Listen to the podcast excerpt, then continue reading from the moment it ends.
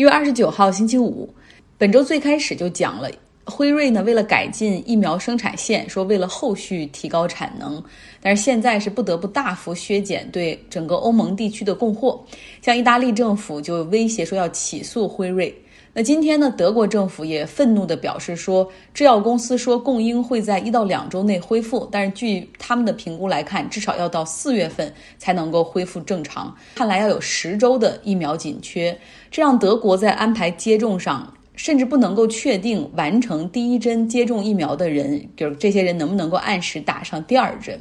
德国媒体称之为“疫苗丑闻”。德国计划在欧盟召开会议，哈，讨论要限制辉瑞在欧洲的制药厂对于欧盟以外的市场进行疫苗出口。也就是说，他们怀疑辉瑞在这种不同的订单中有了优先的顺序。那西班牙呢，不得不暂停了马德里这个城市的疫苗注射，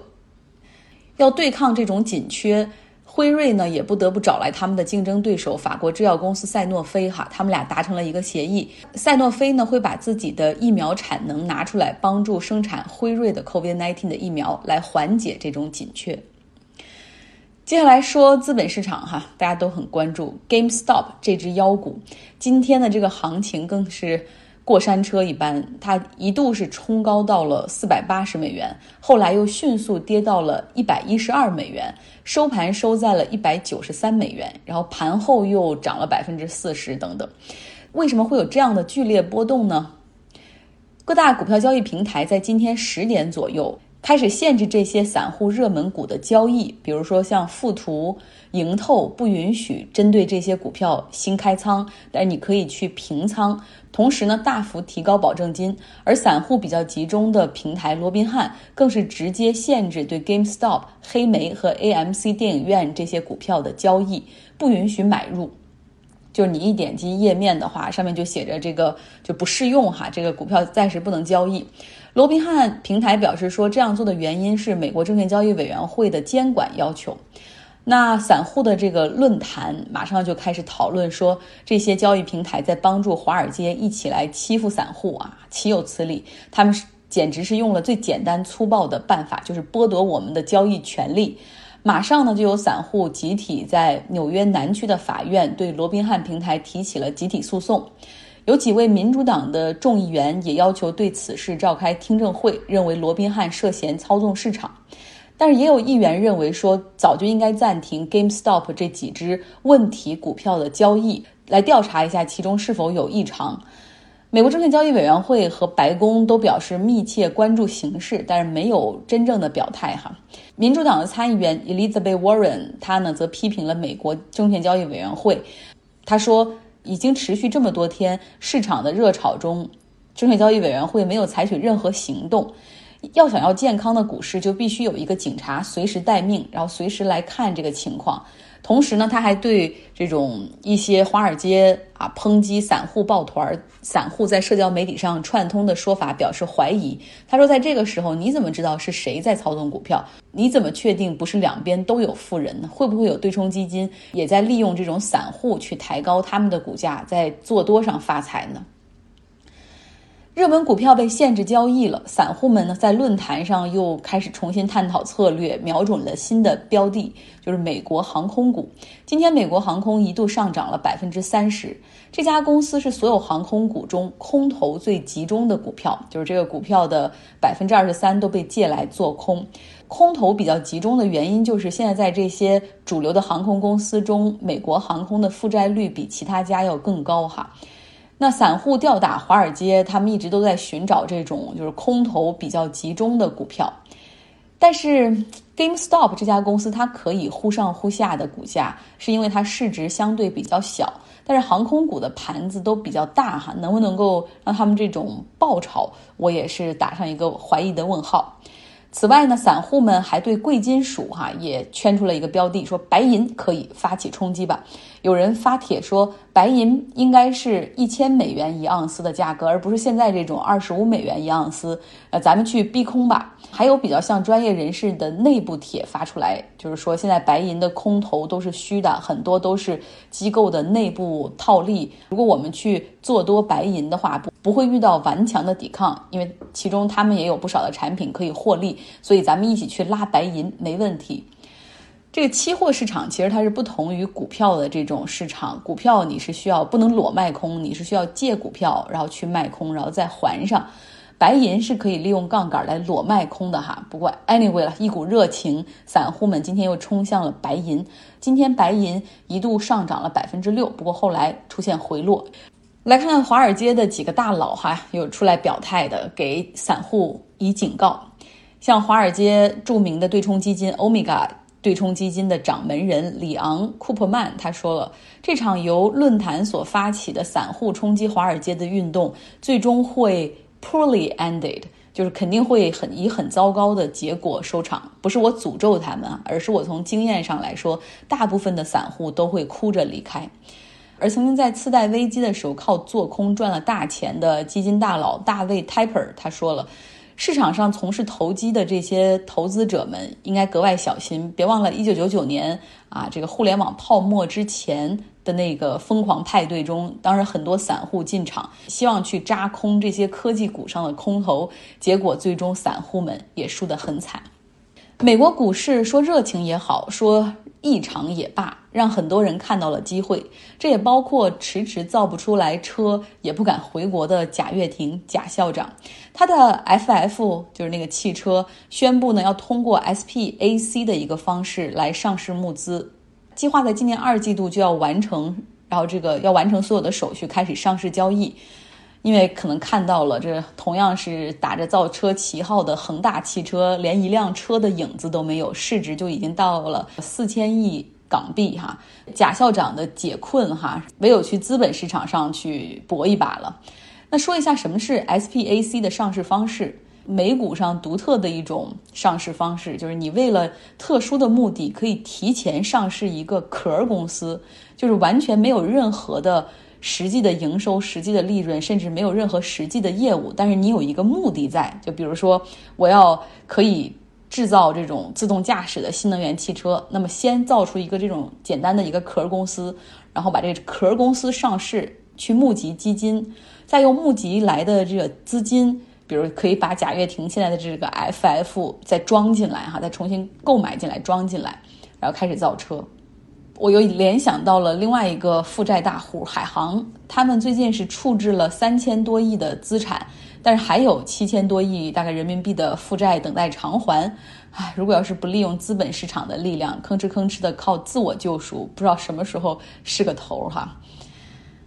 好了，到了每周五的固定板块，Jessica 讲德国。今天她的分享有一点长哈，因为中间有一个非常重要的一课，也跟我们本周的多空双方的较量的主题很吻合。他会讲最经典的一场多空较量，保时捷大众如何让空头爆仓。我们继续德国 A B C 之旅，第二十一个 U 或者说 U，Umweltschutz 环境保护。真的有切身感受的，就是他们德国人对环境保护真的非常重视，他们愿意牺牲个人的利益，然后去保护环境。最小的一个事情吧，去超市买东西的时候，他们会愿意买一个布袋子，一直重复利用，只要你不扔它，基本上它不会坏。然后这个布袋子或者更结实的袋子，甚至有的袋子都要五欧。然后就一个袋子，就是买菜呀，平常什么，超市里面那个大的，比如三毛钱一个大的塑料袋，没有没有那种，要有的话也是一个纸袋子。呃，就是人都会自己带一个布袋子，像我就一定是带一个布袋子，然后还有背包，两样去超市买东西就可以把买的东西基本上都背回来。就是他们会去做这些东西去保护环境，在这边接触到的，比如说啤酒瓶。那酒瓶子或者说，呃，这种玻璃瓶的话，会按照颜色，白色的玻璃瓶，呃，棕色的，还有这种其他颜色的，就是按照瓶子颜色去分类。纸也是要到一个地方去扔，垃圾的分类他们也是最开始做的，所以他们对环境的保护特别重视。还有我有之前提到过的，就是德国的中水处理系统，或者说它的中水处理的这种概念吧，也是对于环境保护起到了非常大的作用。那天上下的雨的这些水，他们都会收集起来，呃，用于去浇花呀，呃，绿地的去浇盖呀，呃，然后这些地方去使用。所以他们对一些东西。嗯，还能感觉到他们还是比较，呃，对于环境保护非常重视的一个地方。比如说骑自行车，那在德国骑自行车人真的是非常的多，很多人会觉得这样对于于个人而言的话可以锻炼身体，那对于国家来讲的话又可以保护环境，觉得这样真的是一举两得。还有一个单词也是以乌开头的，就是 Urlaub。其实我有些时候，我我真的很想说，Urlaub 是我学到的第一个德语单词。我对 Urlaub 我没有什么太大的太多的概念，但是我给德国人发邮件，我经常收到自动回复。那自动回复就是说，呃，ich bin was was und jetzt bin ich in Urlaub machen von bis von das bis das werde ich nicht ins Büro。那意思就是说，我呢现在从几号到几号，一般都是一个月，呃，不在办公室。呃，如果你有紧急事情的话，请发给我的同事某某某的邮箱也可以。如果你不着急的话，我等我休假回来以后，我会回复你的邮件。就是这样的一封邮件，还有他的手机号。那这个时候如果说你去打他的手机号，他也基本上都是留言的状态，就是你响两声，他就会留言说，呃，我是谁谁，我现在正在度假，呃，如果你有什么事情的话，就给我留言吧。我我都觉得应该是国内的咱们的手机号也有这个业务，但是我貌似从来没有用过，我我甚至到现在我也不知道就是这个怎么样去用这个这个功能，但是在德国休假。你刚刚入职一家公司，你就有二十天的休假，再加上一般公司会再给你十天，也就是三十天的休假，这样的话就有一个月半的时间。所以他们的休假是真正的休假，就是恨不得自己从地球上消失的这种休假，真正的完全无没有打扰，不看一点工作的这种感觉。V V 的话，我们放到一起来讲。说到 V W 的话，大家会想到什么呢？是不是马上就是大众汽车？是的，我们从大众汽车的前面的创始人说起。大众汽车这个时间线要拉回到一九三一年，费迪南德·保时捷。对的，保时捷汽车就是我们现在知道的保时捷，是一个人的姓。就是费迪南德·保时捷，他是戴姆勒公司的设计工程师。由于一些设计理念呢，他经常在公司内部受到排挤，于是呢就自己出来成立保时捷公司单干。他当时的话，主要做一些设计和咨询类的工作。到一九三七年以后，也就是在第二次世界大战之前。那希特勒就成立了 VW，也就是 Volkswagen，这个在德语里面的意思也是人民的汽车。他呢就执行了一个叫“清明汽车”的计划，希望在德国人人都能开上汽车。那在这个清明计划里面呢，他也选中了费迪南德·保时捷来加入到这个计划里面来设计这款车。而这个车最后的成品呢，其实也就是后来我们大家熟知的甲壳虫。甲壳虫的问世，其实某种意义上也表示了，首先是费德南费迪南德保时捷的能力得到了体现，而且他基本上也是大众汽车的第一代领袖。那在德国经过第二次世界大战以及大战后的慢慢的恢复，联国去接管禁运，到经过了很漫长的时间的话，就到了八十年代。到了八十年代的时候，基本上已经到了费迪南德·保时捷他的儿子、儿子的儿子，也就是他的孙子沃尔夫冈·保时捷和他的女儿的儿子，也就是他的外孙费迪南德·皮耶西。其实，在德国里面的取名字的时候的话，会有这样的一个小的传统。外孙为了纪念自己的外公，呃，他呢会选取自己外公的名字作为自己的名字。像这里，费迪南德·保时捷，他的名字是费迪南德，呃，而他的外孙的话也叫费迪南德·皮耶西，他是来自于皮耶西家族的。那么下面我们就来说，呃，沃尔夫冈代表的保时捷家族和皮耶西，呃，这两大家族之间的纠纷，或者说一场资本的战争吧。就是在沃尔夫冈·保时捷，他基本上就是呃保时捷这边比较正统的呃保时捷的接管人，而这边的费迪南德·皮耶西的话，他呢本来两家的家族就是因为他霸占了他表弟的儿媳妇儿，所以说把两家的家族关系由此作为一个非常大的转折点，两两个家族的关系降到了冰点。而这个时候的话，呃，其实他本身自己的家族也对皮耶西的这种行动表示非常的不解，他甚至在自己的家族也没有办法立足。那于是这个时候呢，他就通过之前的经销商到了大众旗下的奥迪，找到了一份工作，在奥迪的研究部门进行工作。那这个人呢，其实还是挺有能力，或者说有两把刷子。他在九三年的时候加入大众，通过九年的时间，基本上就掌握了大众。变成了大众的 CEO，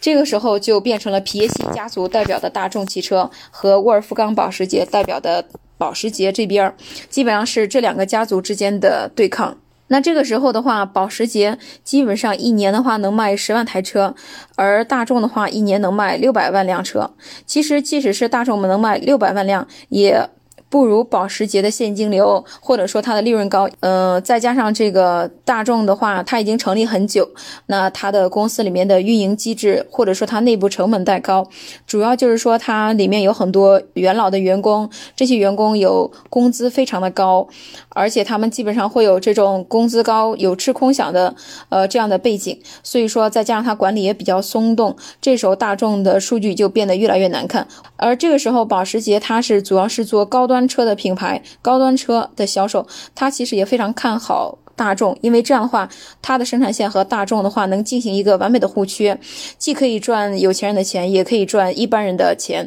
所以说基本上整个市场上的购车的人的钱，它基本上全部平摊。那这个时候的话，保时捷开始慢慢的从二级市场买入大众的股票，从零四年到零五年，他就购买了大众百分之十点三的股票，在半年以后的话，他又通过大宗的交易基金投行又增持了百分之八点二，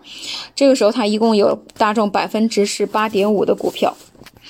大家知道，其实大众的成立在德国有一部法律叫大众法。而这部法律的话，就是为了保护大众不被外来资本控制，而一个专门的保护主义的法规，就是规定，呃，在大众里面单一股东持股比例，即使超过百分之二十以上，他的投票权也仅限于百分之二十。也就是说，即使你有百分之五十的股票，但是你的投票决策权也只有百分之二十。而而德国的证券法本来也就是规定百分之七十五以上的话，投票通过才算是决议通过。但是在大众的话，通过百分之八十以上，呃，投票才可以通过一项决议。而这个时候的话，大众所在的州的州政府也拥有百分之二十点一的股票。任何资本通过任何的办法都没有办法来控制大众这家公司。呃，慢慢的时间线就推到了二零零六年，保时捷继续用四十亿欧元收购了大众百分之十的股票，增持到了百分之二十七点三，又通过外部的大宗交易这些加增持到百分之三点六，然后一共到现在为止，它已经有了百分之三十点九的。持股比例，嗯，大家可能会觉得，那他即使有百分之三十、百分之五十的股票，他其实在大众内部也只有百分之二十的决策权，而且说由于大众法的存在，他不可能通过外来的资本手段去控制或者说收购大众这家公司。那时间呢，其实在二零零四年的时候，保时捷这家公司就开始就开始去起诉大众法违反公平交易。其实。保时捷的母公司是保时捷控股，而保时捷控股的话是一家在欧盟注册的公司。保时捷控股向欧盟去起诉大众法违反公平交易，而欧盟也支持这项规定，呃，就是认为大众法的确是违反了公平交易。欧盟之所以支持。保时捷控股去起诉大众法，更重要的一项原因是，如果说保时捷能够收购大众的话，这样的话，大众、保时捷就都变成了，从某种意义上来说，从一家德国公司就变成了一家欧盟的公司，这样对欧盟来讲也是比较好的。但是由于说欧盟和德国他们这样的关系，即使说欧盟他们认为是这是违反公平交易的，他也只能说要求德国去废除，呃，大众法，而他并没有权利说，呃，他。他自己去废除，他只能要求德国去废除。而如果说德国不执行照办的话，他最多也是开一些罚单。而德国这个时候也是继续冒着继续呃大量的罚单的情况下，仍然还是在保护着大众法，想要去拖延时间，并且去迎合欧盟说会进行大众法进行一些修改。这个时候的话，呃，已经到了二零零七年、零八年股灾出现的前一年，而这一年的话是异常的繁华，有非常多的富豪，他们对豪车的要求，呃，急剧膨胀，所以说这一年保时捷赚的是盆满钵满，他甚至加大杠杆，增持大众的股票到百分之四十二点六。并且他继续去呃借钱去买代表大众标的的期权，这些继续加大啊对于大众的持股比例。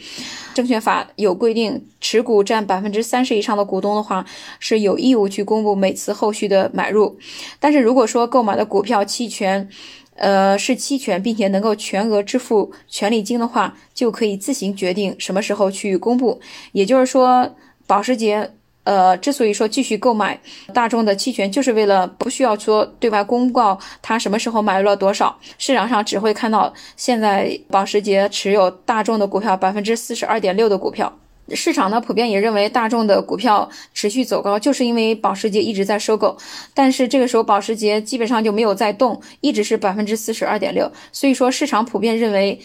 大众的股票被高估了，将来一定会回调，而百分之四十二点六的账面从来都没有动，那市场上也认为这是一种疲软的迹象，可能收购计划会破产。如果说破产的话，大众的股票一定是暴跌，大量的市场上的对冲基金开始做空大众的股票，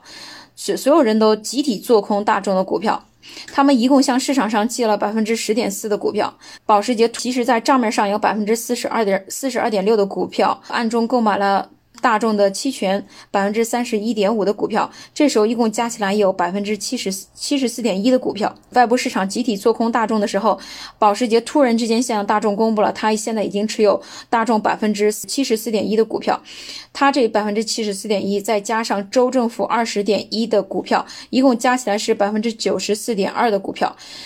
所以说，市场上现在剩下的流通股只有百分之五点八，而这些集体做空的大空头或者说空军向市场上借了百分之十点四的股票。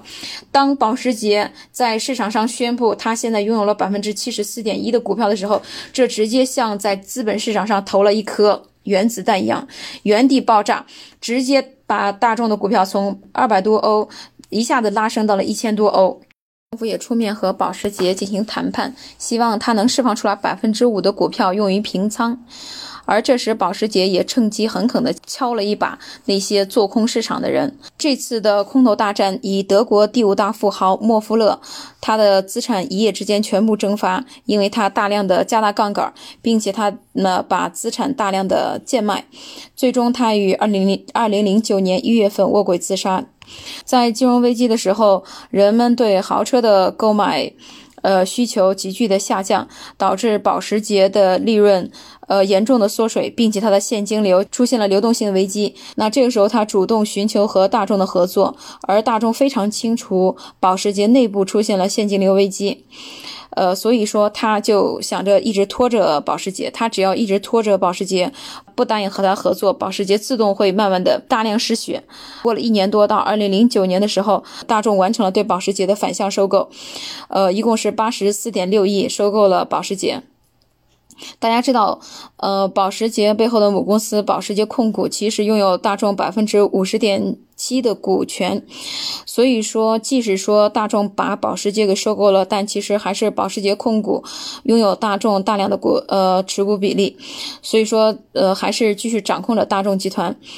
呃，这场战争看似没有赢家也没有输家，但是呃，让人对资本战争操纵很多的事情。